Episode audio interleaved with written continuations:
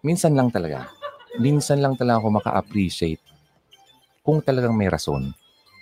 Sabi ko nga, may rason dahil may kamukha niyo yung kapatid ko eh. Di ba? Ewan ko lang kung baka mag-agree si mama o hindi. This is Hugo Radio. Always believe in love and keep the flame burning. Hey, it's me, Ronaldo. Thanks for tuning in to Hugot Radio. Hey, hello. How are you? Good evening. Kumusta ka? It's almost 9 o'clock. And fiesta dito sa amin. Ay, sa kanila pala. Kasi hindi ako taga ron sa amin eh. Wala yung bahay namin eh kapag fiesta eh. Kamusta ka? Anong balita? Uy nga pala, may tanong ako sa'yo. Minsan ka na bang nag-stolen shot ng isang tao? Ha? Halaka. Ha ha ha. Makukulong ka. masyadong malakas yung ano, ha? masyadong malakas yung impact nung ano yun ah, yung post na yun. Wait lang, narinig niyo ba yung uh, ano ko dito? Wait lang ha. Test ko lang. Sinabi na wag. Hmm, test lang. Tumatawa na oh. Kamusta kayo? Nakakatuwa naman ano. Sino sa inyo ang nakasubaybay ng uh, trending topic natin sa page ng Hugot Radio na uh, about dun sa isang picture ng isang grupo na kumakain na aking nakunan at uh, aking uh, na-share online. At may ilan-ilan uh, taga rito din na taga-subaybay ng uh, Hugot Radio ang uh, medyo hindi naman maganda ang uh, pagtanggap nila doon.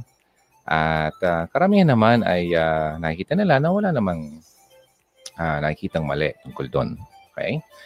And uh, kanina ko lang nakita na may isa pala sa mga comments na hindi naman talaga follower, kundi uh, isang uh, isang babae na uh, kasama pala doon sa picture. Uh, yun nga lang, hindi naman siya yung main character doon. Hindi siya yung nakita yung mukha. Pero siya yung galit na galit.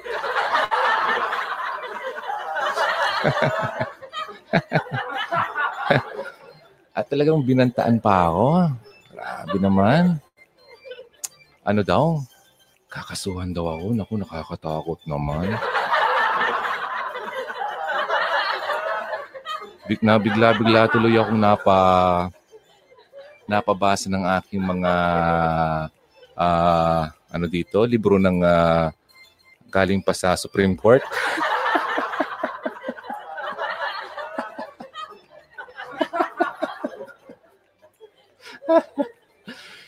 Ay, nako kayo. Masyado. Masyado. Ayun, ang ganda ng pangalan ko, no? Dayjiro. Ay, ako po si Dayjiro. Hindi porke Dayji ka. Eh, pwede ka na magpo-post na kung ano-ano dyan. Sorry naman. Wala naman akong masamang intensyon doon.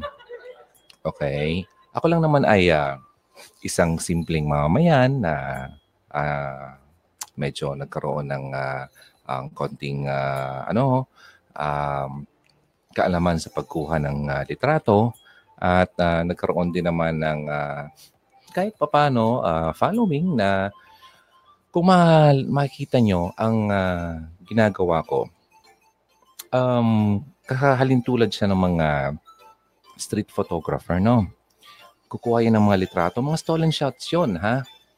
Uh, litrato ng isang uh, pulube na gagawa niya ng uh, istorya yon Kung ano yung nakita nyo, anya doon sa lente ng camera niya, ay siyang inilalagay niyang kwento doon sa description ng uh, um, photo na kanyang kinuha.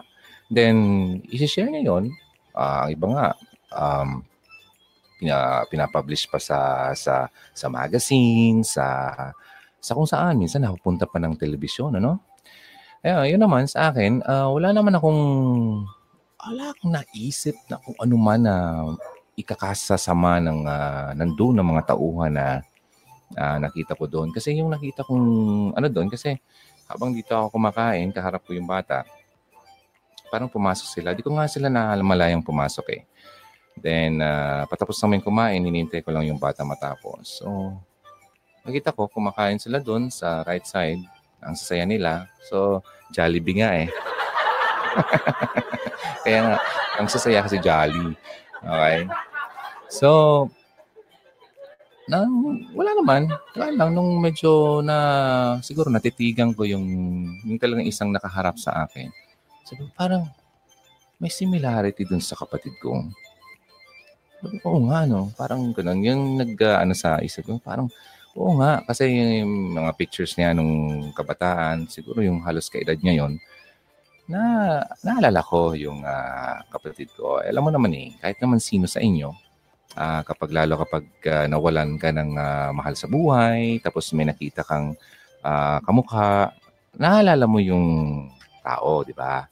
So, yun nga, sabi ko dun sa picture, di ba? Kung makita nyo dun sa post sa Facebook, uh, kumakain sila, yung dalawa nakatalikod, yung dalawa halos, yung isa lang nakaharap, yung katabi nung nakaharap ay medyo naka-side view lang, ito lang nakikita. Uh, tapos yung dalawang nakatalikod, wala yun sa eksena. Kumbaga, extra lang sila. Kaya ang problema, mukha yatang yung isa sa extra ang uh, talagang nagtatangkapang ano ha. Uh, uh, well, tinan I don't know. Well, nakiusap naman siya doon sa, sa ano, um, sa comment. Uh, may po naman yun nga, may point naman siya. Tama nga naman siya. Uh, hindi naman kami close, di ba? So, bakit ko nga naman talaga kukunan ng picture? O nga naman. So, sorry, di ba? So, pasensya na.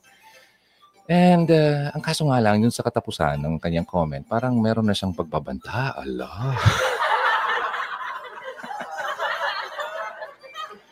Kung ano-ano ng mga legal-legal na anong ano na na-mention niya. Tapos ganun. So, yun nga, inanal, inanal, inanalyze ko yung picture. Sabi ko, siya ba to? Mukhang hindi yata. Mukhang ang layo naman. Mas maganda yung kinunan ko.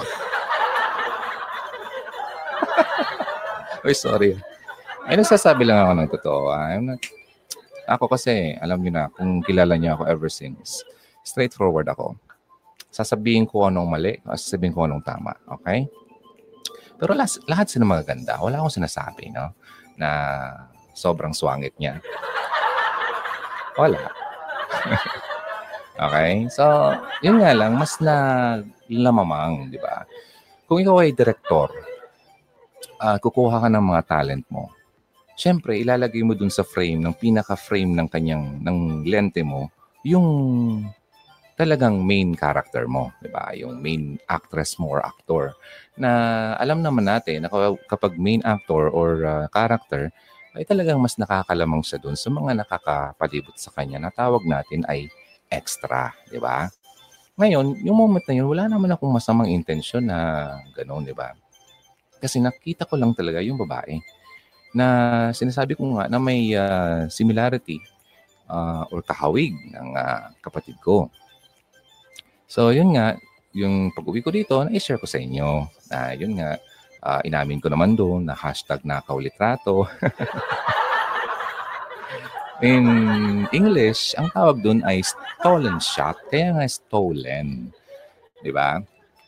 So, ako naman ay uh, naging concern na rin, syempre. Uh, winay ko, ano ba? Tapos, uh, may mga nagsabi sa inyo na wala naman kayo nakitang masama. Kaya nga, nirepost ko ulit yun. Ano ba yung mali dito sa fo- uh, photong ito? May mali ba? Sa akin naman, wala akong nakikitang mali. Sa totoo lang. Kasi, hindi naman nakahubad yung babae. Di ba? Wala eh. Walang, ang maayos yung pananamit niya, hindi naman kabastusan yung uh, yung uh, hitsura niya doon, hindi naman ah, wala akong nakikitang bastos doon. Okay? Ah, siguro na lang kung talagang bastos ang isip mo. Okay? Di ba? Malinis ang aking intensyon, malinis ang aking uh, sa isip noon. Pero kung uh, ikaw ang medyo uh, may mancha ang uh, pag-iisip, hindi ko pa no, hindi ko na po yung problema. Okay? Ako ay naglalahad lang ng kwento at nag-share lang sa inyo. That's social media and that's sharing because when you care, you share. Ano bang nakikita mo sa paligid mo? Ano ba gusto mong i-share na kwento? O kagaya ng mga bata na nakita yung uh, uh, picture, di ba? May kwento yun. Uh, meron naman palang nag, ano, nag-comment. Dito kasi sa page na to, kung talagang follower ka, kung talagang top fan ka, okay? Maintindihan mo kung ano ang uh, uh, ambience, kung ano ang community natin. Itong community ba to ay isang community uh, pambabastos? Itong community ba to ay isang community na nagpapasaya lang? Okay? Nagpapasaya na na may tinitig ng magandang kwento na makukupulutan ng aral.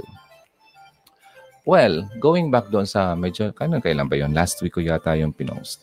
Nung kumakain ako ng siomay, so sinare ko yung pagkain ng siomay. Ako, ang reason kung bakit ako nag-share ng mga ganun sa inyo, uh, pagkain, kasi alam ko malayo kayo sa Pilipinas. Ma- ma- nami-miss niyo yung mga ganyang pagkain. And kung titingnan ko dito sa analytics, majority sa inyo ay mga OFWs. Okay? Gusto nyo makita kung anong nandito sa Pilipinas. Kung ano yung nangyayari, kung ano yung kalakaran, kung ano yung kinakain, mga ganung bagay. Kung ano yung trending.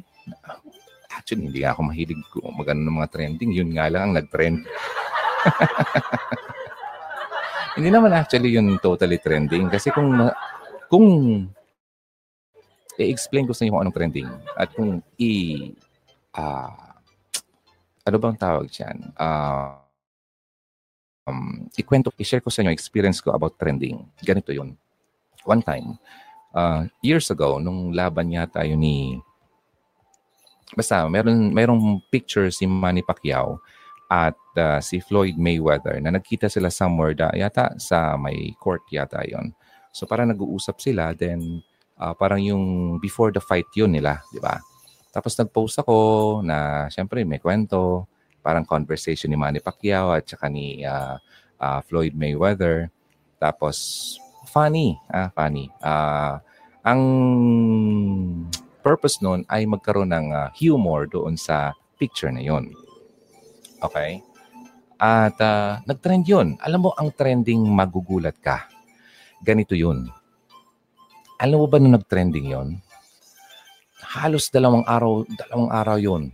Lagi na lang ting ting ting ting ting ting ting ting ting ting ting ting ting ting ting ting ting. Magugulat ka, ano ito? Parang wow, viral talaga. Ganun ang viral kahit ako nag nangilabot kasi non-stop yung notification ko. Ting ting ting ting ting. Non-stop talaga. Yung pala maraming nag maraming nag-share, maraming nag-comment, marami. As in, gusto, sana nga nahanap ko para ma-share ko sa inyo pero di ko mahanap dun sa isang account ko eh. Sobrang malalim na eh. Layo na nun. Basta yun ang trending. Yun ang viral post. So, bihira lang sa atin ang maki-experience yan. Kahit nga ako, uh, halos dalawang beses lang. Pero yung matindi yung kay Manny Pacquiao.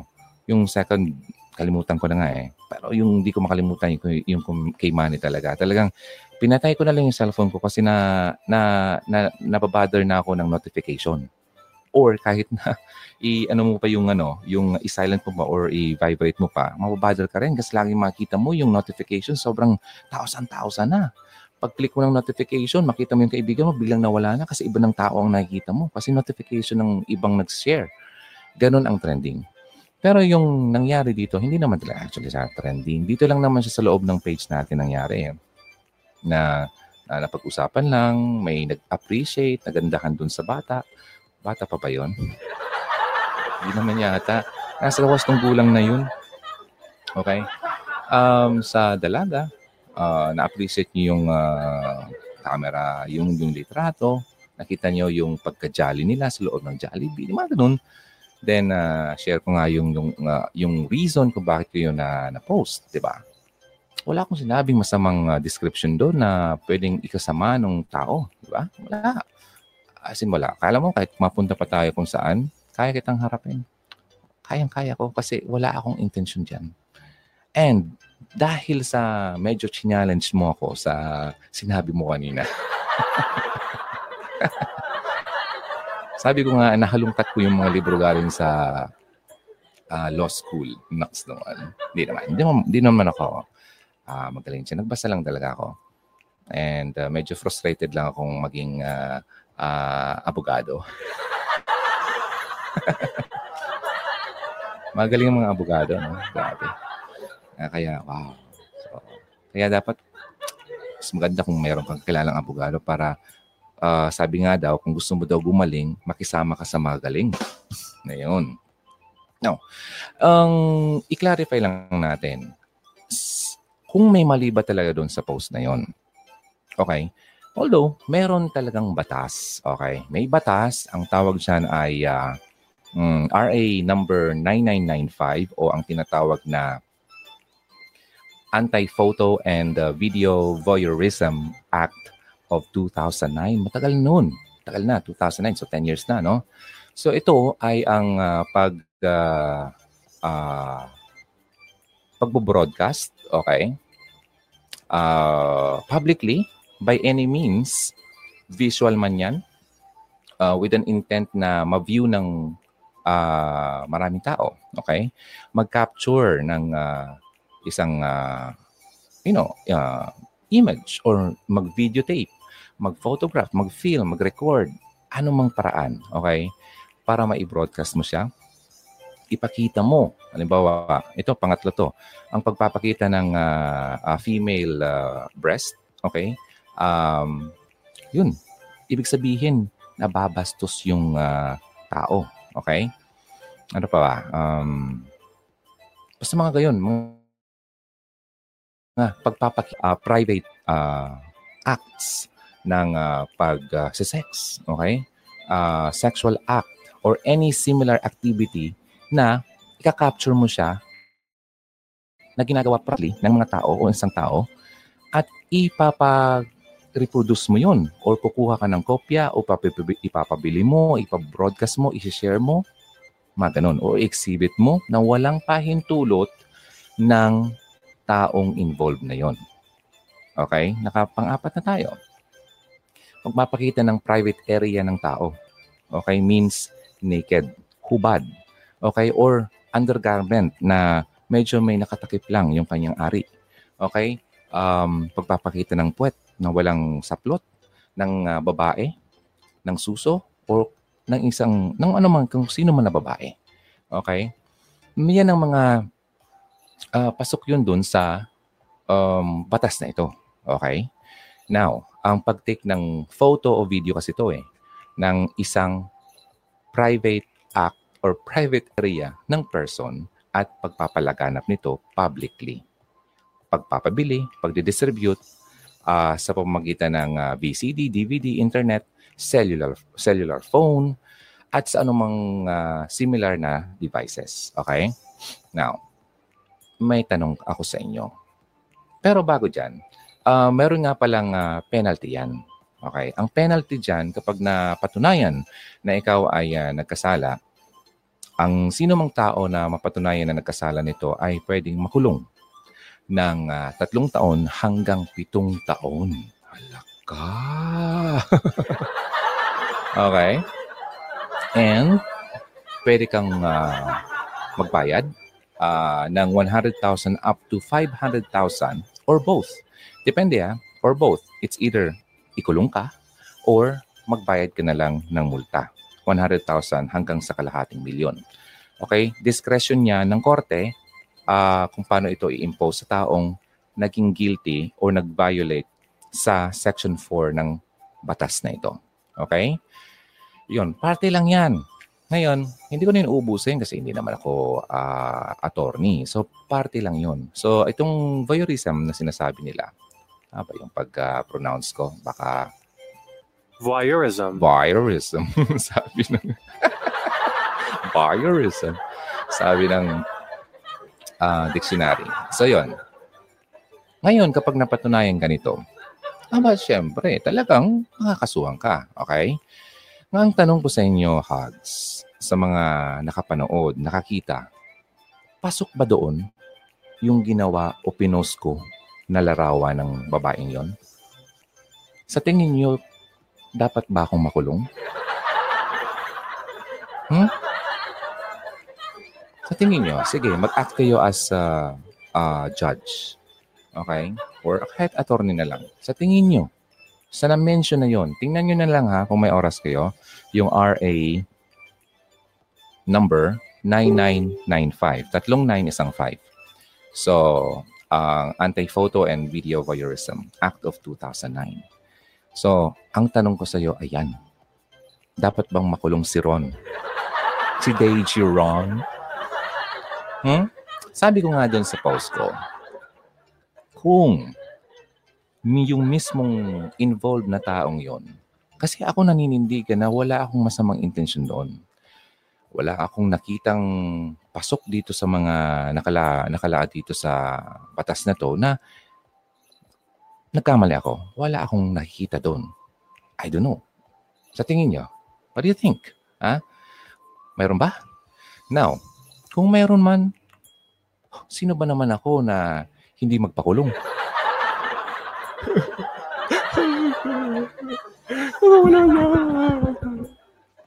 okay. kung mali ako, hindi naman ako mag uh, hindi naman ako magyayabang na hindi ko aminin ang aking pagkakamali. Ngayon po, kung ako ay nagkamali man sa inyong mga mata, patawarin niyo po ako. Okay. Wala po ako masamang intention doon. Now, doon sa mga nagja-judge sa akin, kung bakit, bakit may ginawa? Eh, sino ginawa? Kung ano nung mga, mga sinasabi, mga kung ano-ano talaga. Mapapainom ako nito. Ang tubig. Grabe, no? Parang sobrang mali na. Sobrang makasalanan na ako. Grabe, ang dami-dami ko nang ginawa. Parang, parang sinilapastangan ko. Parang, parang hinubaran ko na yung tao. Grabe naman. Hindi naman po ganun. Okay? Ngayon nga sabi ko, kung yung main character na nandun. Sa mga hindi po nakaka alam ko ano yung binabanggit kong picture, punta na lang po kayo ng Pugot Radio habang nandun pa siya kasi baka uh, ipatanggal ng Supreme Court.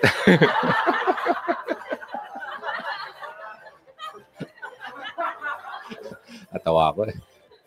Okay. Okay. Sabi ko nga ganito. Okay lang sana, okay lang sana. Kung ang nagre-reklamo ay yung taong involved. Ay hindi. Ang masama doon, yung wala naman sa litrato ay isang, ay naku, nang gagalaite. Grabe. Tapos, kung ano-anong mga, ay, parang masyado akong, di ba, Oo na, lahat tayo makasalanan. Walang sino man sa atin na hindi nagkasala. Ngayon, sabi ko nga sa inyo, kung ako nagkasala sa pagpo-post na yon, ako po ay nagpapakumbaba. Sorry. Okay. Um, pero wala akong intention talaga na ganun ang sa tingin yung ginawa ko na mali. Okay. Yung isang babae na nandun sa picture na hindi nga makita ang mukha.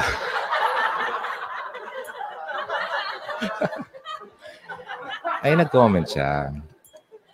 Uh, well, meron naman siyang karapatan kasi nandun siya. Although, hindi mo makilala ang isang tao sa kung book mo lang makita niya. okay, kahit, siguro, kahit siguro magkasalubong pa kami ngayon, hindi ko siya kilala. Ah, uh, makikilala ko lang yung main character kasi siya lang talaga yung nasa center. Okay? And in fact, siya naman talaga yung aking napansin. Yung iba, pasensya no. Better luck next time na lang ha. Hindi, hindi po kasi talaga ako mahilig mamansin. Okay? Snabero ako eh. Pasensya na, pasensya na. Pero nga, minsan lang talaga, minsan lang talaga ako maka-appreciate kung talagang may rason. Sabi ko nga, may rason dahil may kamukha niyo yung kapatid ko eh. Di ba? Ewan ko lang kung baka mag-agree si mama o hindi.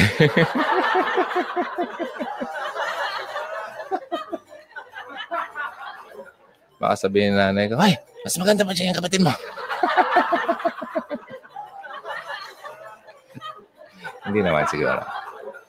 Pero sa tingin ko, magiging proud naman siya. Kasi talagang very, sobrang taas ng similarity nila.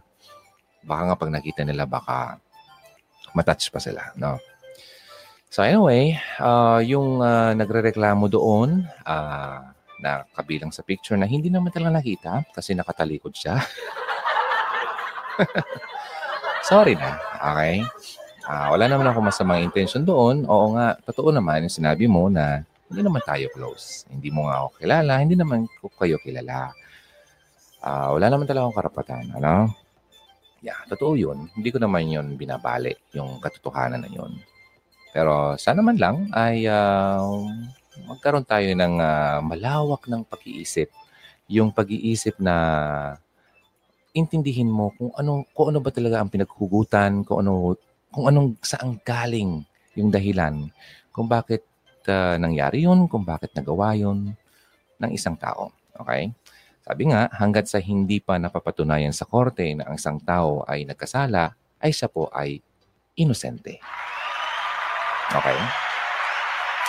So kaya tinatanong ko kayo, sa tingin niyo kaya ako ba ay guilty sa ginawa kong yon? According dun sa mga binasa ko na mga grounds na posible akong makulong ng ah, tatlo hanggang pitong taon?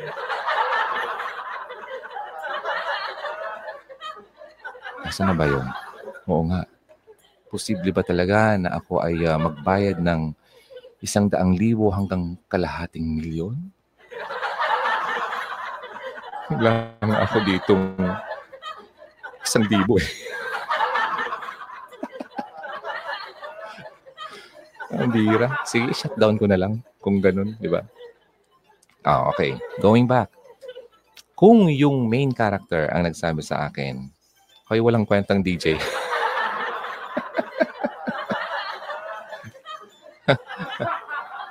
Pakitanggal nga dyan ang mukha ko dyan sa page mo. Ah, wala kang karapatan.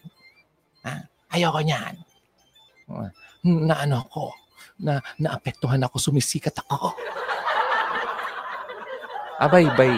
Okay, of course. Walang, walang sabi-sabi. Hindi na ako magdadalawang isip. Tatanggalin ko talaga. Okay? Kasi sinabi mismo nung taong involved. Pero kung yung hindi naman nakikita, ay pambihira. Naman naman naman. Please lang. Okay. So yun no, ini-invite ko yung ah, nasa picture na talaga namang ah, may ah, anong tawag dito? May ka- karapatang maging ah, modelo ng isang Jollibee commercial. Uy, totoo. I'm not, I'm not kidding. Um, may ano talaga, may ah, potential talaga yung yung nandun sa picture. Ah, pero yung mga wala naman potential diyan, mag uh, ano siya, ano siya. Okay? Pwede ba? Okay. Sige, going, going ano tayo doon sa isang ah, section ng aking gustong sabihin. Oy, nga pala, isa pang ano, may isang, ah, yun, batas yun ah, batas yun. Ah, merong isang bill, ah, House Bill noong 2014 na medyo naging ah, sikat din to sa sa media kasi ang tawag noon ay anti-selfie bill. Bill pa lang, ibig sabihin hindi pa siya batas. Ibig sabihin, kailangan pang dumaan sa pagbabasa, ah, tatlong beses. Yata ang pagkakaalam ko bago ito ay maging batas. At kailangan niya munang ah, makapasa sa ang sa Kongreso, Ah, para ito ay maging tuloy niya ng maging batas. Pero ano, medyo nalilito pa nga ako niyan eh. Kasi sa ko, meron din dapat ah, um, another version sa Senate. Parang ganun. So, please correct me if I'm wrong. ah. Hindi ako magaling dyan. Pero na, nagta- nagtatanong na ako. So, sa tingin ko, itong House Bill na to, basta ang pagkakalam ko, pag bill, hindi pa talaga siya batas. Ngayon, ngayon ang bill na to, ganito. Saan na ba yung kodi ko dito? Cheating. Cheating. Okay. Ang uh, bill na yon ay ang tawag ay uh, House Bill uh, 4807. Ang tawag doon ay, sabi nung uh, author nito na si Congressman, ano nga pangalan ni Sir Congressman? Sir, pasensya na ha. Si Representative Rufus Rodriguez. Ayan, ang Cagayan de Oro. Uh, narinig ko siya sa isang interview. Ito ay protection for protection for personal intrusion. Okay? Yung bill na ginawa niya, na isa lang siya sa mga nag-author, pero siya yung main author yata dito ay uh, protection para sa personal intrusion. Ano bang tawag? Ano ibig sabihin ng personal intrusion? Yung papasok ka, okay? Magte-trespass ka. Trespass to dwelling ang term niya. Yung papasok ka sa bahay ng isang tao at kukunan mo siya ng picture, yung pala nagsisex. Tapos, nakuha mo, tapos sinyer mo sa mga kaibigan mo. Tapos, pinost mo na sa sa social media. Ah, yun yun. Okay? Trespass to dwelling. Ibig sabihin, intrusion, may, may intrusion na nangyari. Pumasok ka sa isang private property na hindi naman pagmamayari mo. Kasi sa pagkakaalam ko sa batas, makakapasok ka lang uh, sa isang bahay kung may daladala kang warrant. Search warrant or warrant of arrest. Eh, di ba? Yun ang uh, posible na makapasok ka sa isang private property. Okay? Then, ito po ay isang civil penalty. Hindi siya uh, criminal penalty. Okay? So, maaari magpapay ka lang ng damages uh, doon sa taong involved na nagawan mo ng uh, pagkakamali kasi ikaw ay ng boso. yung voyeurism pala ay pamboboso yun na paninilip. Okay, ito naman na bill na sinasabi ko, hindi pa ito batas. Okay, HB 4807. Now, wala kang authority na pumasok sa isang bahay. Okay? Like for example, halimbawa man, yung bahay mo ay kasing taas ng isang uh, building ng TVCom sa Makati. Ah, taas nun, no? Andun ka sa penthouse, sumisilip-silip ka ng ganyan. Tapos yung, yung, yung, yung camera mo masyadong high-tech, na? Tapos dun sa babang bahay na yun, nakikita mo may nag... Hmm, nagbibihis. Hmm. Uy! Na ganun. Tapos may nakita ka, ay! Mga ganun. Tapos pinicturean mo.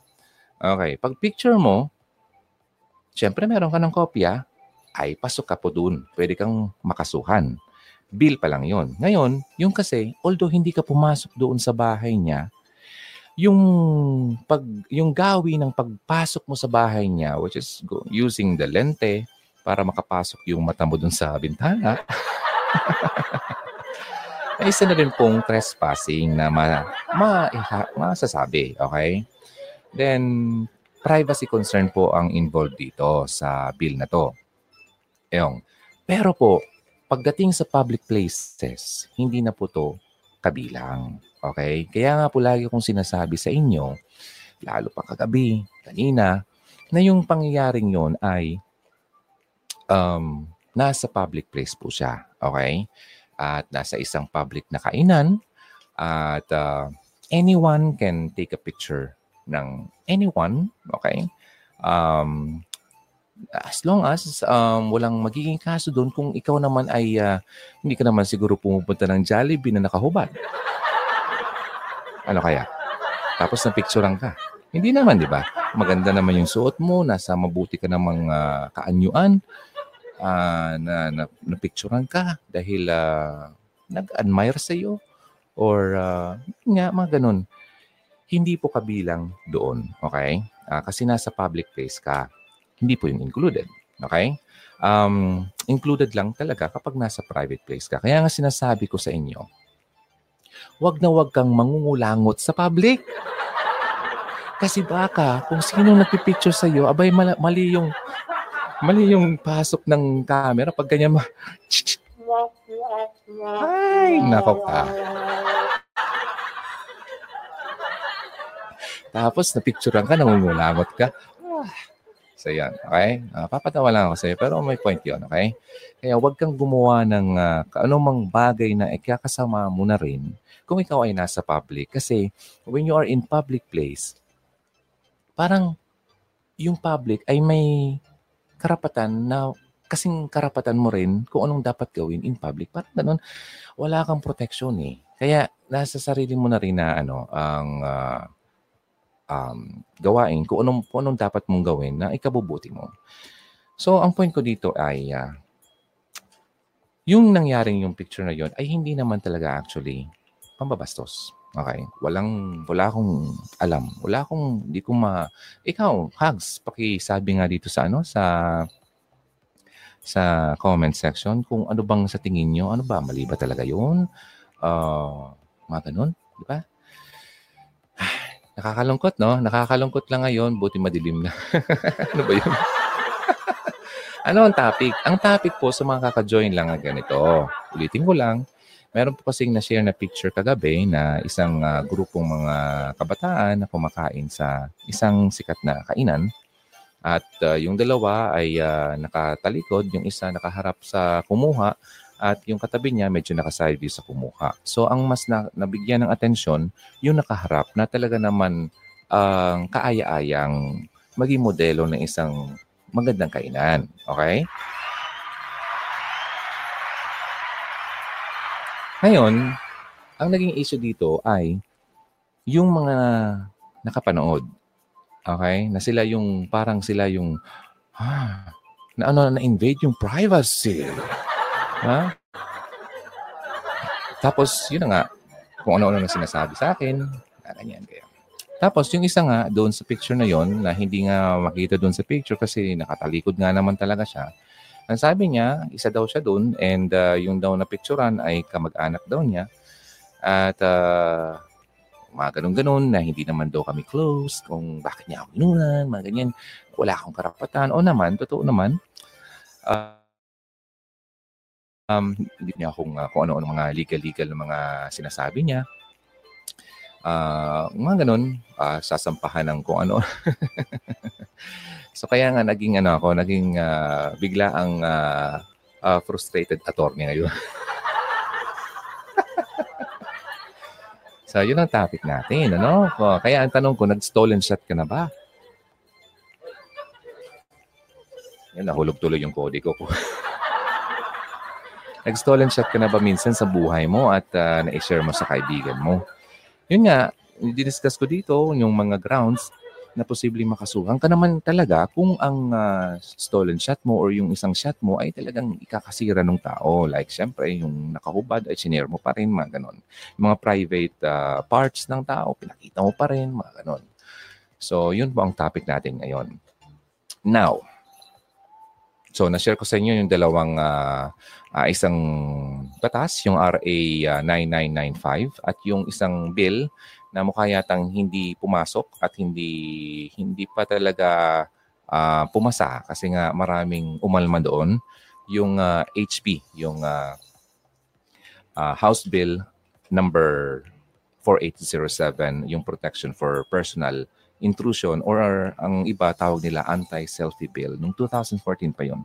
So hindi talaga siya um, pumasa sa pangatlong uh, pagbabasa dahil marami po ang matatamaan nun at maraming umalma lalo na yung media. Okay?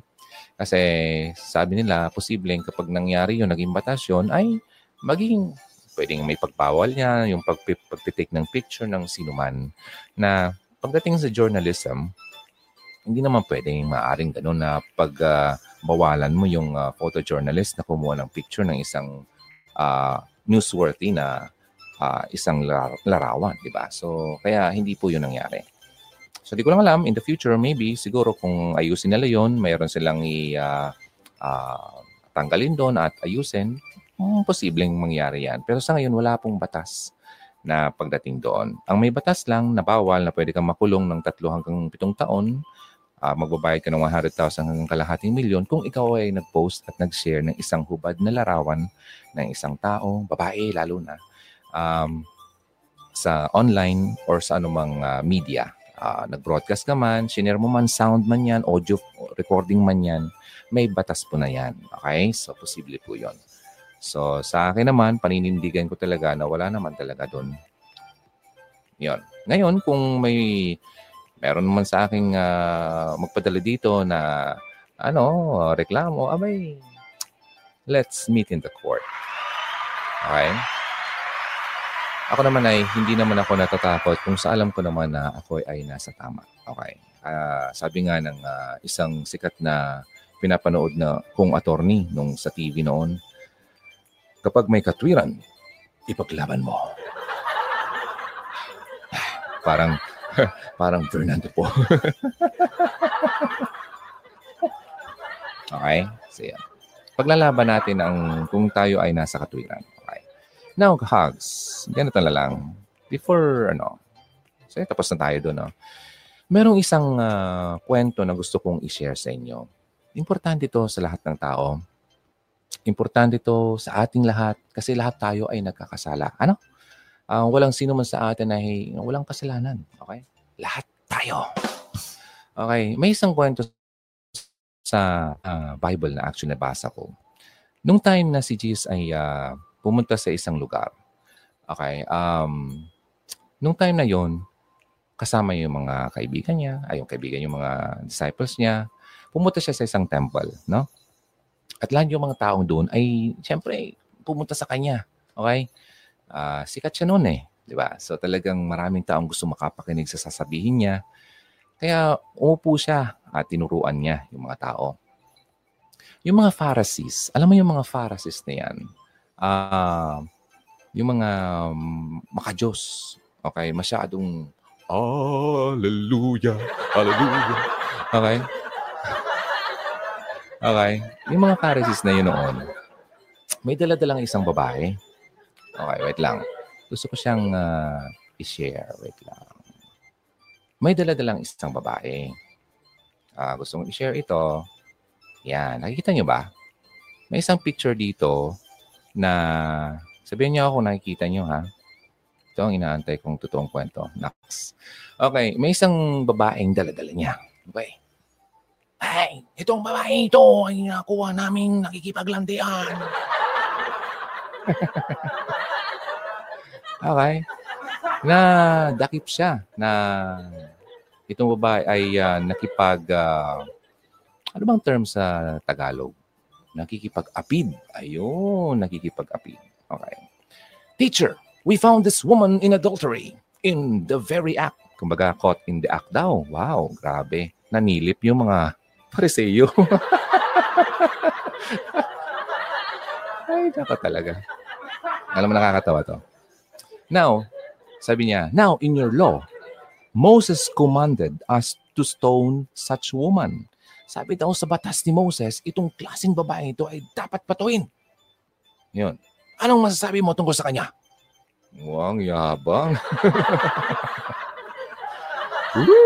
Kasi itong mga paresing ito ay uh, mga feeling godly, uh, very self-righteous. Ang tingin nila sarili nila ay sobrang babait at sobrang gumagawa ng kabutihan sa mundo. Ang feeling nila ay sila lang ang mapupunta ng langit. At tayo ay sa impyerno. Kami lang. Okay? Ngayon di pumunta siya doon. Anong masasabi niyo dito? Teacher! Sabi niya kay, ano, kay, uh, kay Jesus Christ, no? Alam mo, pumunta sila doon dahil uh, gusto nilang i-test itong si uh, si Christ, okay? Um, itong si Christ kasi uh, alam nila na nagtuturo, okay? Ng kabutihan, ng aral, tapos parang nasasapawan sila. Kasi marami talagang, uh, nakita niyo yung picture, marami talagang mga ang taong nakikinig talaga sa kanya. Ngayon, going back doon sa ano, siyempre, yung makita mo yung sa picture dito, sana nakikita niyo, no? Itong sinishare ko uh, itong babae nakaluhod sa harap ni Jesus Christ. Tapos yung mga fariseyo ay pumunta doon para itest talaga si Christ. Okay, kung ano yung sasabihin niya. Kasi nga sabi niya na itong mga Pharisee, ano dapat gawin mo? Kasi sabi dito sa batas ni Moses, itong babaeng kagaya nito ay dapat nabatuhin. Masama siya. Mga ganon. Mga ganon mga acting ni Ron. Okay? Then, continue tayo. Sabi dito, um, they said, yung bagay na yun para itest si Jesus Christ, that kung ano ba yung, yung sasabihin niya, baka pwedeng akusahan si Jesus Christ dun sasabihin niya. Ngayon si Jesus Christ, anong nangyari? Uh, he stooped down and wrote on the ground with his finger. Kumbaga, kung makita nyo dito sa picture, uh, si Christ, naka ano lang, parang ganyan, no? Nakabumaba lang siya, tapos parang may sinusulat siya sa ground, sa sand. Hindi niya pinapansin yung mga reklamador. sa totoo, no? Kung uh, makikita niyo yung, uh, susundan niyo yung kwento ni Christ, hindi siya, hindi niya pinapansin yung mga reklamador. Hmm? Yun nga, time na yung mga, ano niya, uh, disciple niya ay, uh, bumabagyo na, anong gagawin natin mga ganyan? Eh? Mamamatay tayo. Tapos yung si Christ, andun lang siya sa bangka, tulog. Okay? Ang sarap, ang himbing ng tulog. Samantala yung mga yung mga disciples niya ay wala na, ano, takot na takot na kasi takot silang lumubog yung bangka nila kasi may bagyo. Oo? Yun, kumbaga marunong si Christ mag uh, um, magpansinin ang mga negativity, ang mga negative na bagay sa buhay natin. Now, going back, uh, kasi yung time na yon nung bumabagyo, uh, ibang kwento to, no? Sabi niya, ah, kasama niyo na ako. Parang ganun, kasama niyo na ako. Di, di, wala pa rin kayong tiwala sa akin. Okay, hanggat nung time na yon ay uh, pinakalma niyo yung uh, dagat, alam niyo yung kwentong yan hanggat sa kumalma na, nawala yung hangin, tsaka yung bagyo. Now, going back dito sa kwentong ito, um, si Christ, naka-stoop down lang, no? Tapos uh, sumusulat-sulat lang siya no, with his fingers sa, ano, sa ground. And yung mga Fariseo, they continue to ask him. And uh, he looked up and said to them, sabi niya, kung sino man sa inyo ang walang kasalanan, ay siyang maunang bumato sa babaeng ito. Wow! As in wow. Ano? Kung sino man sa inyo ang walang kasalanan, ang siyang maunang bumato sa nagkasala. Okay? Now, again, pagkasabi niya noon, bumaba na siya and uh, nagsulat ulit ng kanyang uh, kamay sa sa ground. Yun nga, kasi hindi niya pinapansin yung, uh, ano, yung uh, mga Periseo. Hanggat sa, siyempre, yung babae, uh, ayan, nag, uh, bumamakaawa sa kanya, uh, nagpipilid sa kanya na um, yung patawarin siya kasi masyado siyang napahiya. Ano? Napahiya siya sa publiko sa pangyayaring yun.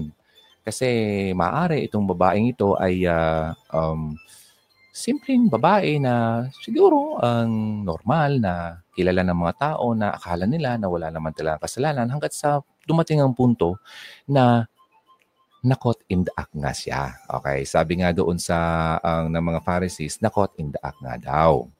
Now, eto na. Ngayon marinig nila yon, yung sinabi ni Christ na, He who is without sin among you, let him throw the first stone at her. Okay? mauna ka. Mauna kang bumato dyan sa babaeng yan kung wala kang kasalanan. Now, nung narinig nila yon, being convicted, na-convict silang sinabi at nakon ng konsensya nila. Alam mo bang nangyari? Yung lahat ng yon, they went out one by one. Nagsialisan sila pa isa-isa. Nagsimula sa mga mas matanda hanggang sa mga nawala na sila. Okay? Hanggat sa dumating ang punto na yung babae at si Christ na lang ang naiwan sa dalawa. Okay? Yung yung, yung sa sa ano yon sa sa ground na yon, sila lang dalawa na lang. Ayun. But syempre may mga nanonood din sa by far, pero silang dalawa na lang talaga yung nag-uusap. Okay. Ngayon, ang nangyari dito, ang nakakatuwa ay kung ikaw yung nandun sa nakapalibot. Okay? Sabi nga pala niya dito, nung paisa-isang nawala yung mga tao, and Jesus was left alone with the woman where she was, okay, yung sa middle na yon, sabi ni Jesus Christ, uh, tumayo na siya, no? So, kinuha niya yung uh, uh, kamay ng babae, Pina, kinuha niya, pinatayo niya. Then, uh, sabi niya, Woman, babae, asa na, ba, asa na ba yung mga nag-aakusa sa'yo? Where are your accusers? Did no one condemn you? May nag-condemn ba sa, kanya, sa, sa sa'yo? May nag-condemn ba sa kanila sa'yo? Tama ba yung Tagalog ko? Oh, to simplify, meron bang nag-condemn sa iyo sa mga taong nagdala sa iyo dito? Okay, sabi niya, she said, wala naman Lord. Now, itong sabi, ito ang ganda. Sabi ni Jesus Christ, Jesus said, Neither do I condemn you. Go your way. From now on, sin no more. Wow! Magmula ngayon, kung hindi ka kinondem ng mga taong yon, ako hindi rin kita i-condemn. Magmula ngayon, huwag ka na lang magkamaling muli. Huwag ka na lang ulit gumawa ng kasalanan. Di ba? Ang gandang kwento. Napakaganda. Si Jesus Christ ang may karapatan na yung tipong uh, maghusga kasi siya yung walang kasalanan. Pero bakit hindi niya ginawa? Di ba? Tayong mga tao na mga self-righteous na feeling natin na tayo ay banal, ay siyang sobrang dali-daling mag-judge sa tao. Oh? Nakita lang nila, ha? Eh, nagsasabi siya ng mga kwento-kwento ng Bible tapos ganyan ginagawa niya.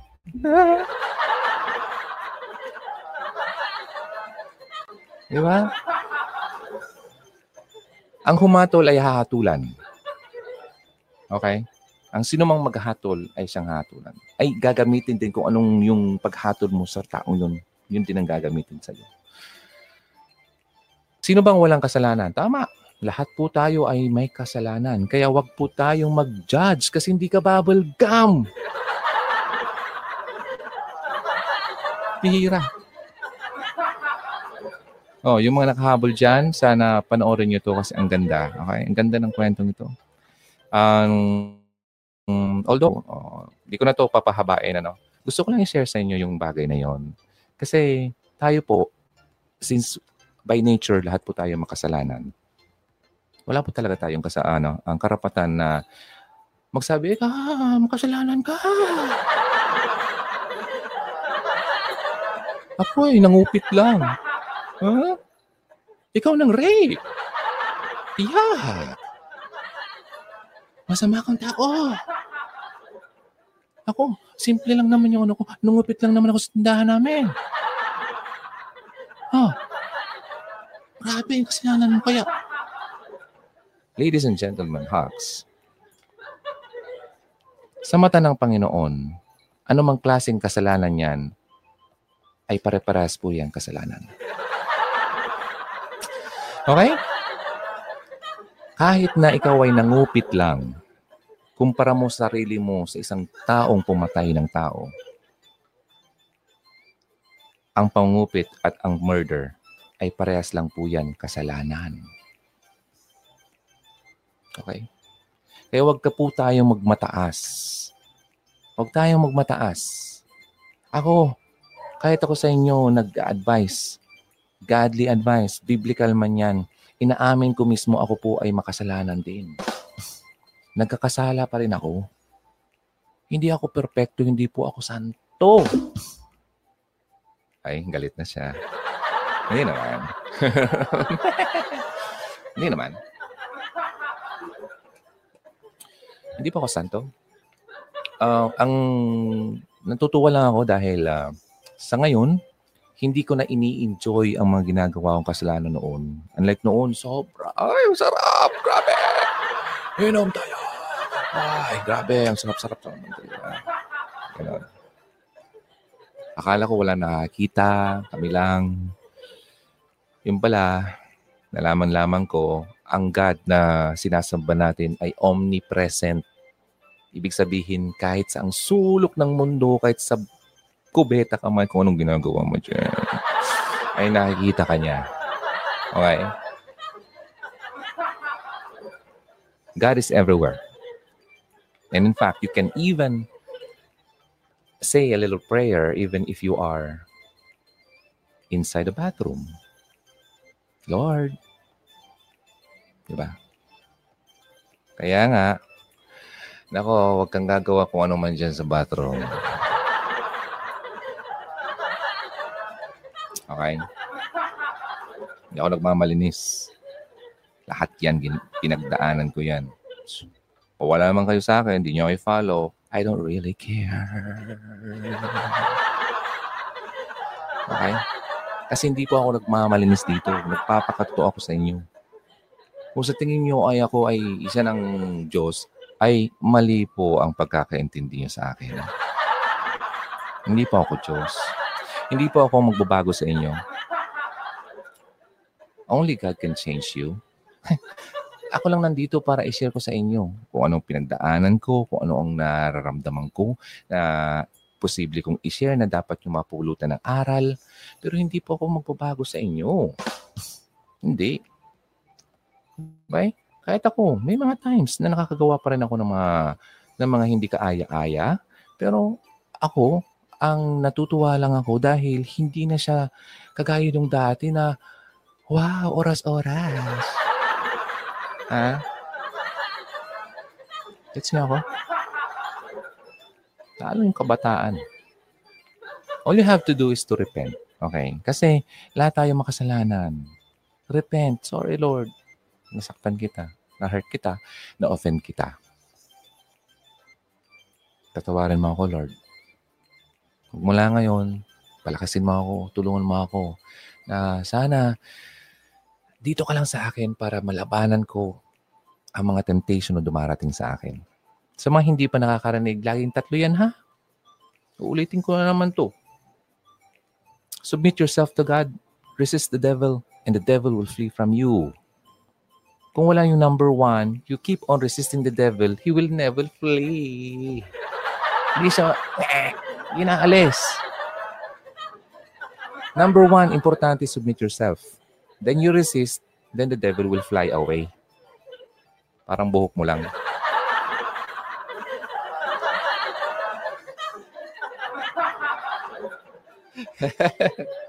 Ay, hala. Fly away. Mag-rejoice ka na lang, ay.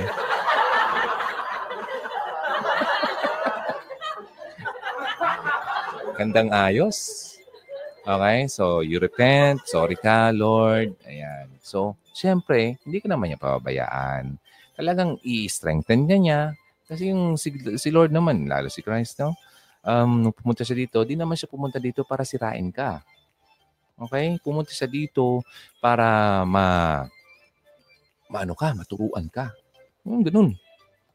Then, yung mga katuruan niya ay nai, naipamahagi na sa kanyang mga tinuruan at naisulat na. Kaya, all you have to do is to read.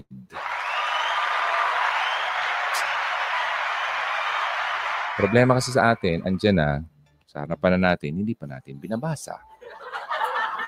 Kaya minsan, akala natin ay tayo ay masyado ng hallelujah. I always pray. Tapos, makakita ka lang ng mali sa tingin mong mali, nag-judge ka na kagad. Bad yun. Mali po yun, okay? Ngayon, sinishare ko lang ito sa inyo kasi gusto ko lang itama ang mali. At ako naman, kung ako po ay nagkamali, itatama ko yun at ako po ay humihingi ng paumanhin. Sorry kung uh, na-offend kayo, tingin nyo mali yung ginawa ko. Ayan. So, mali po ako doon. Sorry. Now, um, wala naman. Lahat naman, ina-accept ko naman yung mga sinasabi nyo dito. Yun nga lang, kailangan na naman natin siyempre itama yung nakita kong mali dito na para naman lahat ng tao nakakapanood at nakakarinig ay, ay, oo nga naman talaga pala. Mali naman pala talaga ako. Oo, di ba? Meron tayong realization. Importante yun sa buhay natin. Okay? Kaya nga sabi nito ni Christ, Woman, neither do I condemn you. Go away. I mean, go your way, not go away. Lumayo ka. De, go your way. Sige na. Maglakad ka na. Magmula ngayon, huwag ka na lang magkasalang muli. Imagine that. Ganun siya. Sobrang kabait. Very merciful. Ah, naaawa siya sa atin kasi alam niya na tayo po ay in nature talagang makasalanan at magiging makasalanan pag kumitala tayo ng kasalanan. Okay? Ha, lalo pa nandito tayo sa mundo. Ang nature natin, naku, sobra. Nakapaligid sa atin. Ang kalaban natin ulit, basic na naman to. Kalaban natin, sarili natin, ang mundo, at ang demonyo. Minsan kasi, lagi na lang yung demonyo, yung pinag, ano mo eh, masyado mong hinuhusgahan eh. Hindi mo alam yung kasalanan mo pala, yung sarili mo, yung katawan mo.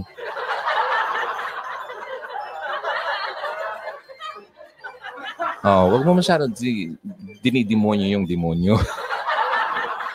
demonyo. okay? Hindi po all the time ang demonyo ang may dahilan ng iyong pagkakasala. Ang pagkakasala mo din ay naging dahilan dahil po sa ating sariling katawan. Okay? Ang katawan natin ay makasalanan. By nature talaga yan. Kaya nga, tingnan mo ha, kahit bata, hmm, bata, sobrang innocent child, bakit natututong magkasala? Like, pagsisinungaling. Hindi naman tinuruan. Saan kayo natututo ta? Hindi ko naman tuturuan. You know? Nagtataka ka kung bakit siya natutong magsinungaling. Hindi mo naman tinuruan magsinungaling. Kaya ikaw ay sobrang sinungaling. So by nature po, nasa katawan yan ng tao. The moment na pinanganak ka na dito sa mundo, ang magiging problema pa niyan lalo na makasalanan na nga tayo, yung mundo pa ay talagang sobrang kasalanan ang nandyan. Okay? Yung nakapaligid. Pasukan pa ng walang kwentang demonyo na. Eh, tatlo yung kalaban natin. O, ngayon. Sa tingin mo, mananalo ka sa tatlong yun kung ikaw ay nag-iisa lang? Hindi kaya. Never. You will never win the battle. Ay, battle. Hindi sa bote ah. Sabi nga nila, No, it's not battle. It's bottle. Wow naman. Grabe. Bottle. Bot bottle. Bottle. Ayun, bote. Bottle. Bottle. Minsan kapag hindi ka na masyado nag english eh, nawawala na yung correct pronunciation mo eh. Battle ha, B-A-T-T-L-E. Okay, yung laban. Hindi yung B-O-T-T-L-E. Okay. Hindi po bote yun kasi malalasin ka niyan. Okay. So yun. Kung tatlo yung kalaban mo, tapos nag-iisa ka lang, hindi ka mananalo. Sobra. I'm telling you. Hindi lagi kang malulugmok sa kasalanan. Kaya anong solusyon?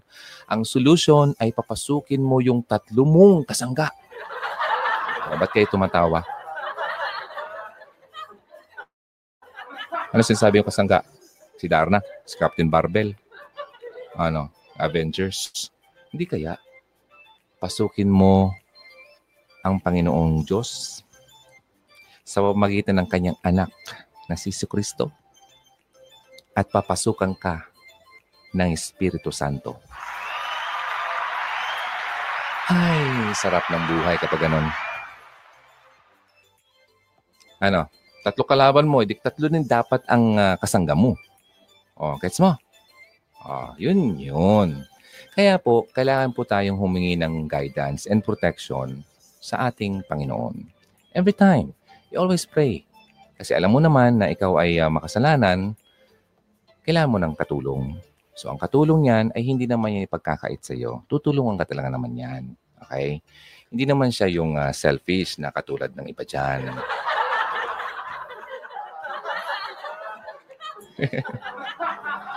okay? Wala pong uh, ano, um, bad uh, spirit ang Holy Spirit. Lagi yan maganda. Okay? So yun, in ano na lang, para Huwag tayo masyadong magtagal eh. Kasi baka sabihin nyo naman ako ay nagsisermon sa inyo. Din. Hindi pa ako yung fariseo, yung Pharisee na uh, kung ano-anong sinasabi, pero kung makapanghusga ay wakas. akala na ay siya ay uh, wala nang ginagawang masama porque marami siyang alam patungkol sa uh, pag-aaral ng uh, kasulatan ng uh, banal na sulat. No, yung banal na ano, uh, nakasulat.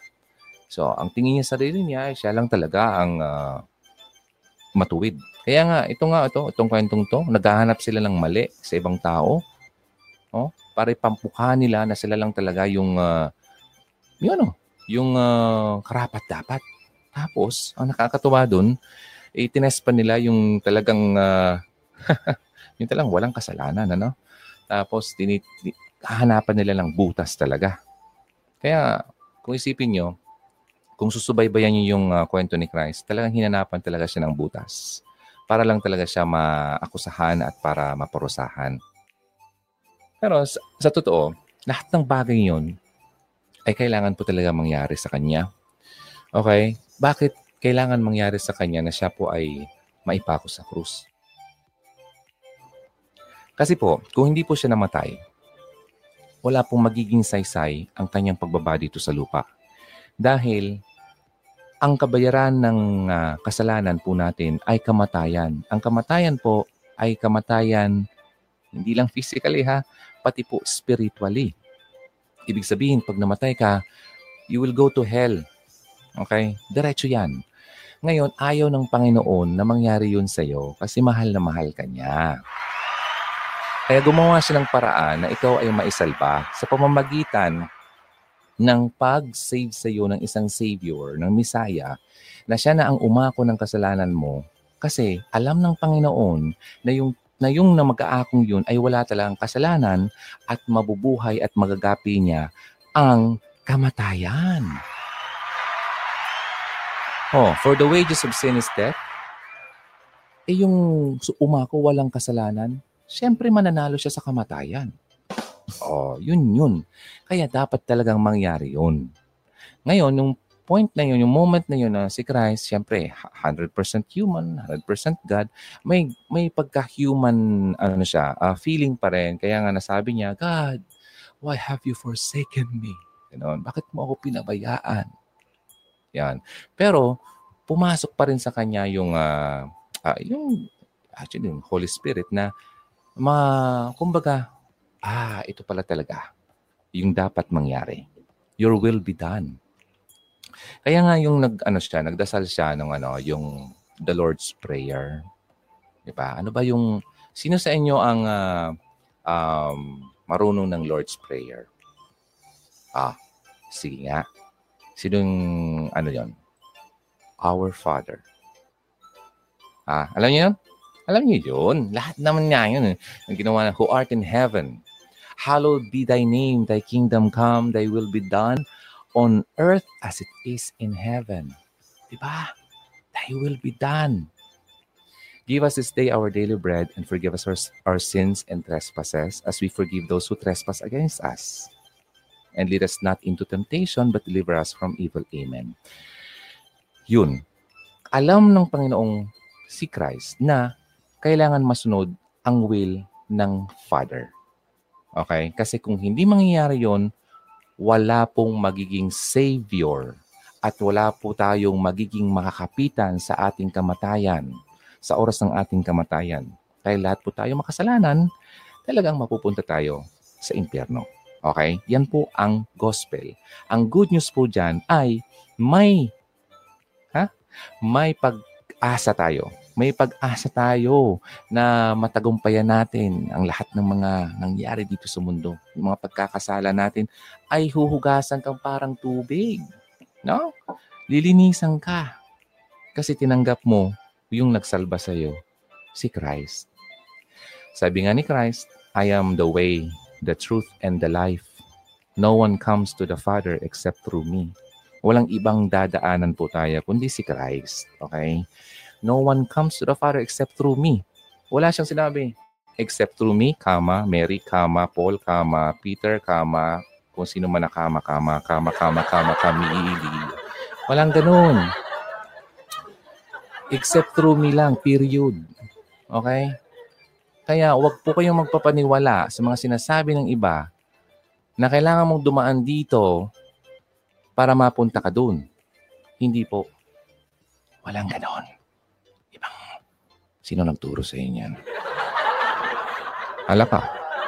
Kapag naniwala ka sa ganyang katuruan, ikaw din. Baka pag namatay ka na lang, tapos nasa kabilang buhay ka na, saka mo lang nalaman, oo nga pala, mali pala yun na rin natutunan. Wala na. Wala ka nang, it's too late. It's too late. Sabihin sa'yo ng Panginoon, why do you call me Lord, Lord, Lord?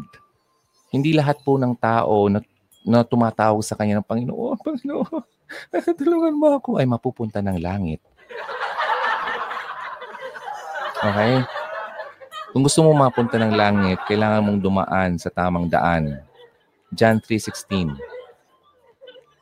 Ano ba yung John 3.16? Hmm. Sa mga hindi po nakakaalam at uh, sa mga baguhan pa lang po, hindi ko naman kayo dinajudge kung di po kayo nagbabasa ng Bible kasi ganun din naman ako noon. Sabi ko sa inyo eh, masyado akong makasalanan. Okay? At hindi ko naman sinasabi na wala akong kasalanan ngayon porque ako nagbabasa. Hindi po. No, no, no, no, no, no. Alam mo, grace na lang talaga ng Panginoon kung bakit tayo nagiging, kumbaga, um, nagkakaroon tayo ng grace eh. Kapag nagbigyan ka ng grace, ibig sabihin na may, nagkakaroon ka ng mercy. Nasaan na ba yung aking picture dito? na wala. Oh, na, na pag, uh, ano bang tawag niyan sa Tagalog? Uh, napagkaawaan ka ng ma- maawaing Panginoon. Ngayon, gumawa ng paraan yung Panginoong Diyos para ikaw ay masalba, yun dapat ang sundin mo. Yun ang dapat daanan mo. Hindi ka dapat dumaan dito porque dapat siya yung ganyan para dapat dumaan ka dito kasi malulugod yung anak kasi nilugod mo yung nanay. Sorry ha. Ako nagpapakatotoo lang. Wala po sinabi yan sa Bible.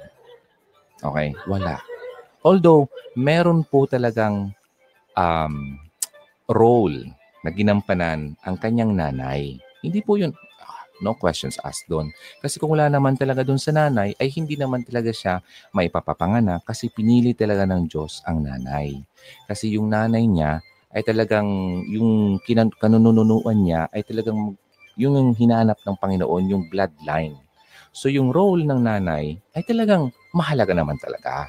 Okay? Importante naman talaga yon. Kaya nga lang, nung pinanganak yung anak, kahit yung nanay, sinabi niya na wag ako. Okay? Itong anak. Kasi alam mismo niya na yung fi, nararamdaman niya, ano, hanapin ko lang yung verse sayang, hindi ko na ano yung exact verse niya, na nafe-feel niya sa kanyang sinapupunan na yung dinadala niya ay ang kanyang Savior. Okay? So, ibig sabihin, yung nanay ay nangangailangan din ng tagapagligtas. Okay? Hindi po siya ang tagapagligtas. Okay? Isa lang ang tagapagligtas natin, ang pinadala ng Ama ay ang kanyang anak.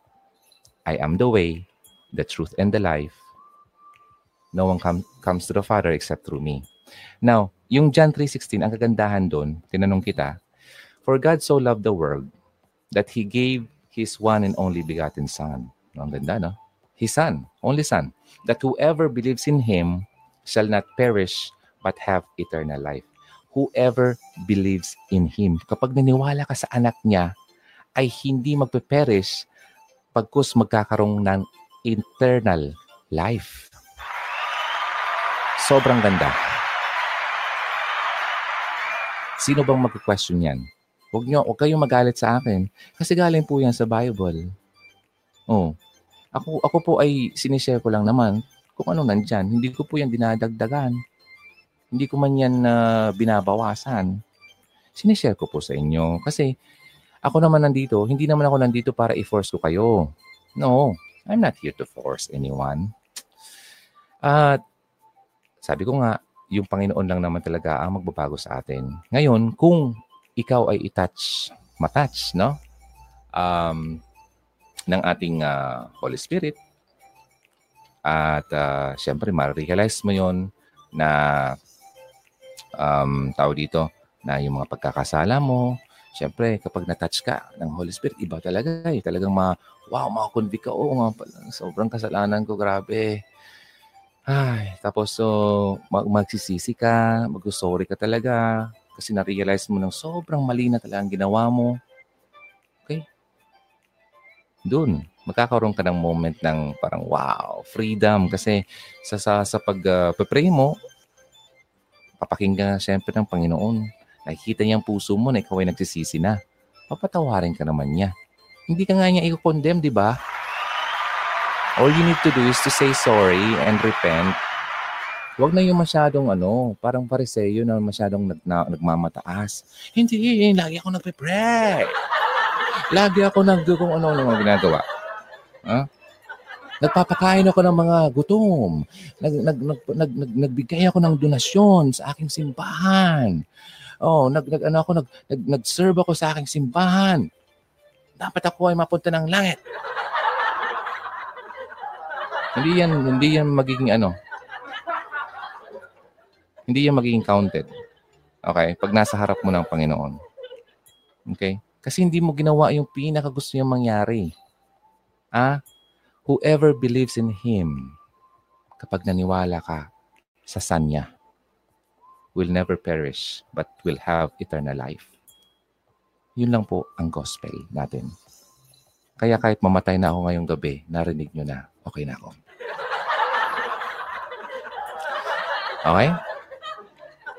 Sabi ko sa inyo, I'm not here to change you. Only God will change your heart. Kaya mag-pray ka po.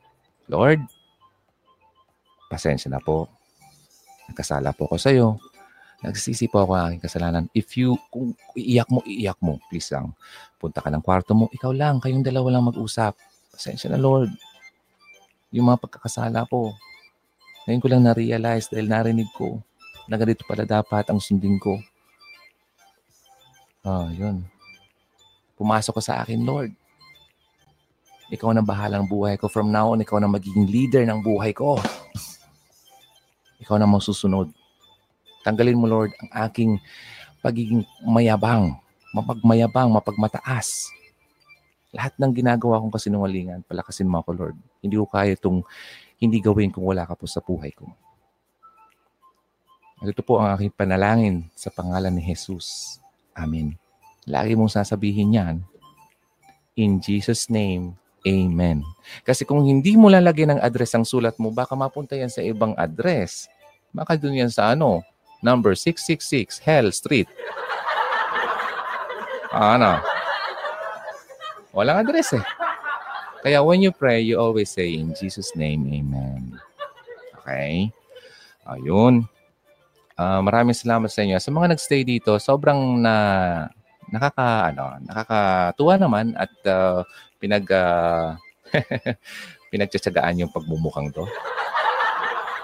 Sana may natutunan kayo, ano, uh, magmula doon sa kwento kanina, yung uh, legal uh, matters natin, tapos pagdating dito sa biblical matter na rin. Okay, so sa mga hindi ko po nabasa dito, um, pasensya na kasi uh, sobrang dami na. At uh, kayo na kayo kayo, kayo rin. Pwede kayong mag-usap-usap dito sa comment section. At uh, akin uulitin ko sa sino man po na aking na-offend, I'm sorry. Okay? Uh, patawarin mo ako kasi hindi naman po ako ay perfectong tao. Okay? And uh, kung may nagawa man akong pagkakamali na sa tingin nyo ay mali, patawarin mo ako. Okay? And uh, hayaan nyo, open naman ako sa mga uh, suggestions, sa mga kung ano man Basta wag lang po tayo yung ano, uh, tanggalin po natin yung masyado tayong mapagmataas. Na yung tipong parang wala tayong ginagawa rin masama sa lihim na lugar. Okay? Okay, maraming salamat, Hal. Sobra, grabe. Uh, sa mga hindi ko po nabasa at sa mga nag-inbox sa akin na hindi ko pa nababasa, sabi ko nga po, sobra pong overflowing ang inbox natin. Kaya po patawarin nyo rin ulit ako kasi hindi ko pa talaga lahat na babasa at nasasagot. Paunti-unti sinasagot ko. Yung iba nga, nasa-share ko pa. Pero yung iba, hindi ko sinashare. Okay? Yung mga kailangan lang talagang may share na para mapulutan ng aral ng karamihan. At uh, pero yung mga medyo mga sensitive doon, hindi ko naman siya sinishare na. Okay, kami lang dalawa ang dapat mag-usap doon. Then, uh, yun na lang. Okay? And uh, ano pa nga ba?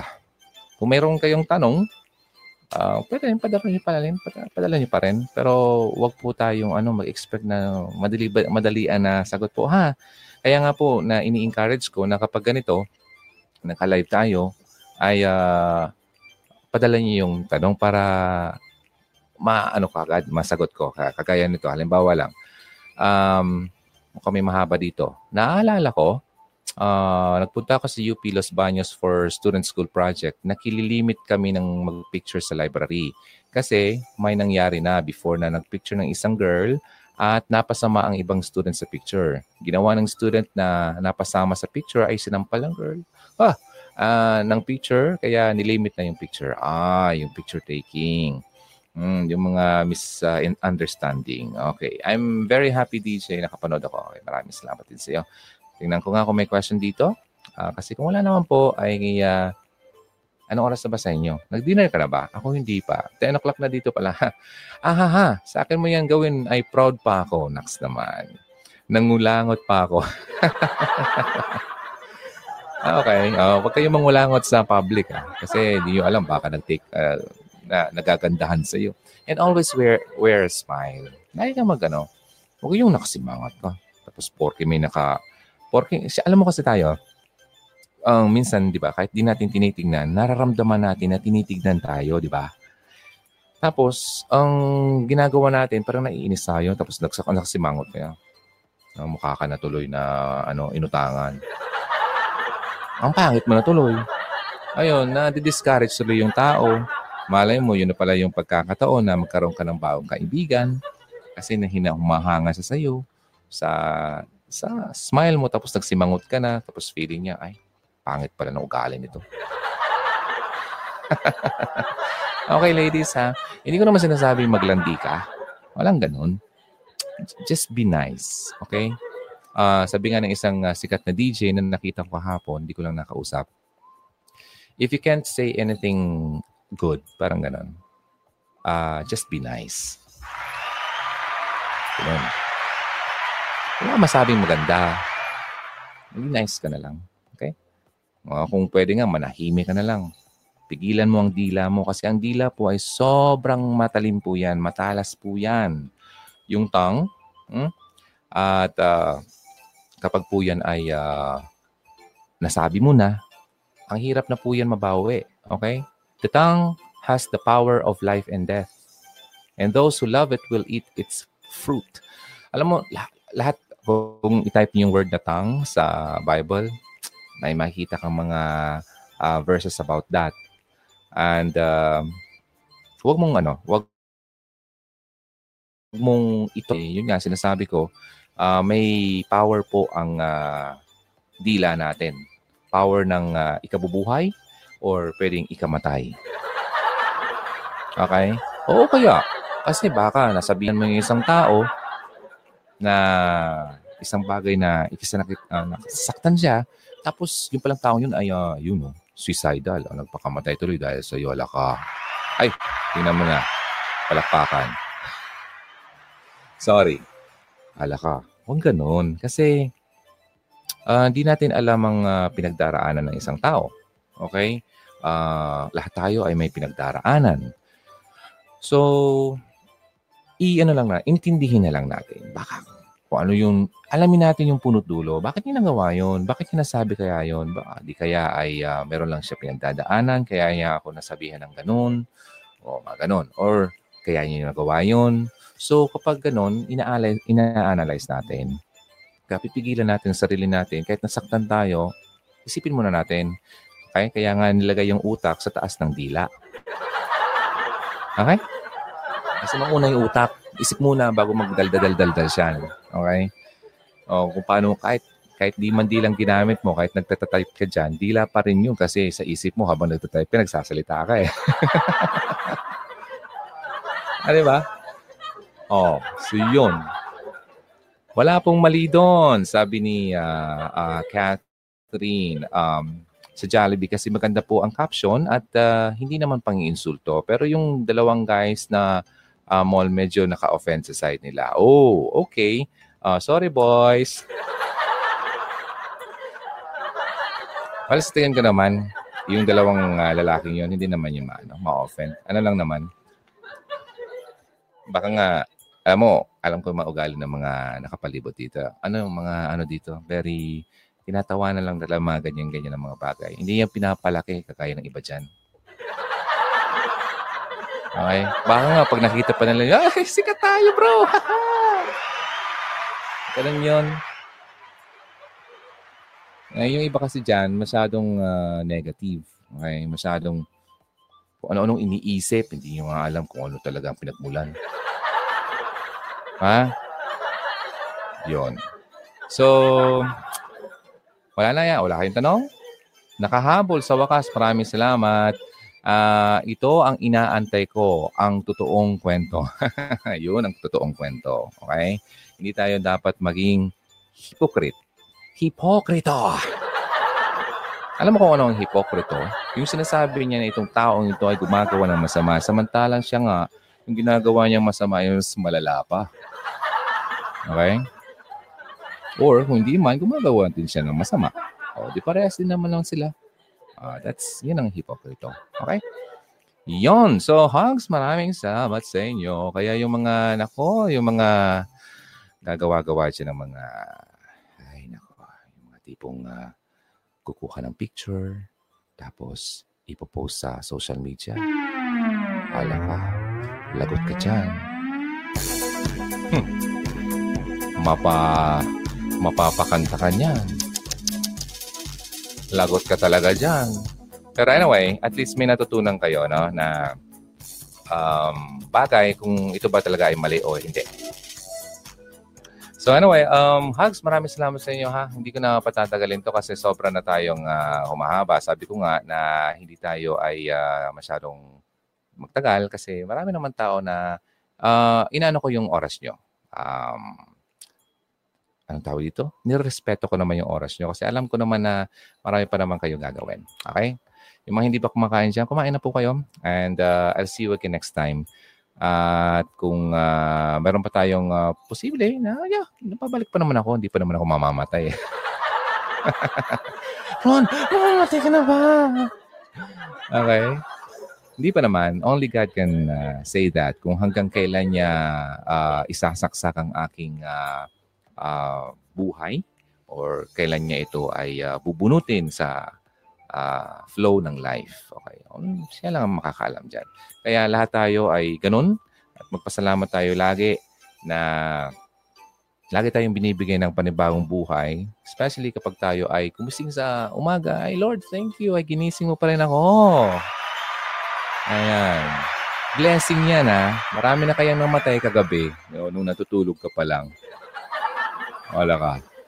No, kaya magpasalamat pa rin tayo. Maraming tao po ang hindi po uh, uh, nabibigyan ng uh, magandang, uh, yung healthy uh, life kasi nga po ay uh, dumadaan sila sa mga ganyan. Actually, pagsubok po yan.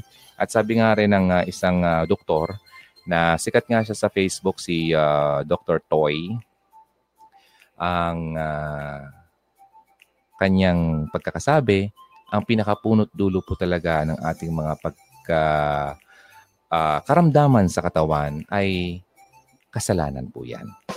Okay? Kaya kailangan nating ma-realize ano ba talaga yung mga ginawa kong kasalanan. Bakit ako nagkasala? I mean, bakit ako ganito? Uh, maaring ito po ay paraan ay uh, na makakaroon ka ng realization sa buhay. Ito po ay uh, pamamagitan lang ng Panginoon na ikaw ay parang, oy, tinatapi ka. Para ikaw ay magising. Okay? Na ikaw ay, oy, o nga pala, Lord, sorry. Okay? Kaya pinapara, nagpaparamdam, kaya nagkakaroon ka ng karamdaman.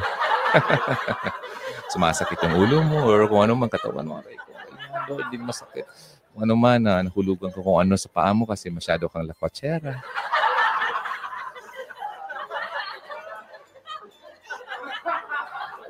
Okay, so mga ganong bagay. May nagpaparamdam lang naman. May realization po tayo dapat malaman sa buhay natin. Ha ha ha ha, correct. O, oh, di ba? Ayan, maraming salamat sa inyo, Hagsa. And uh, yeah, wala na ba?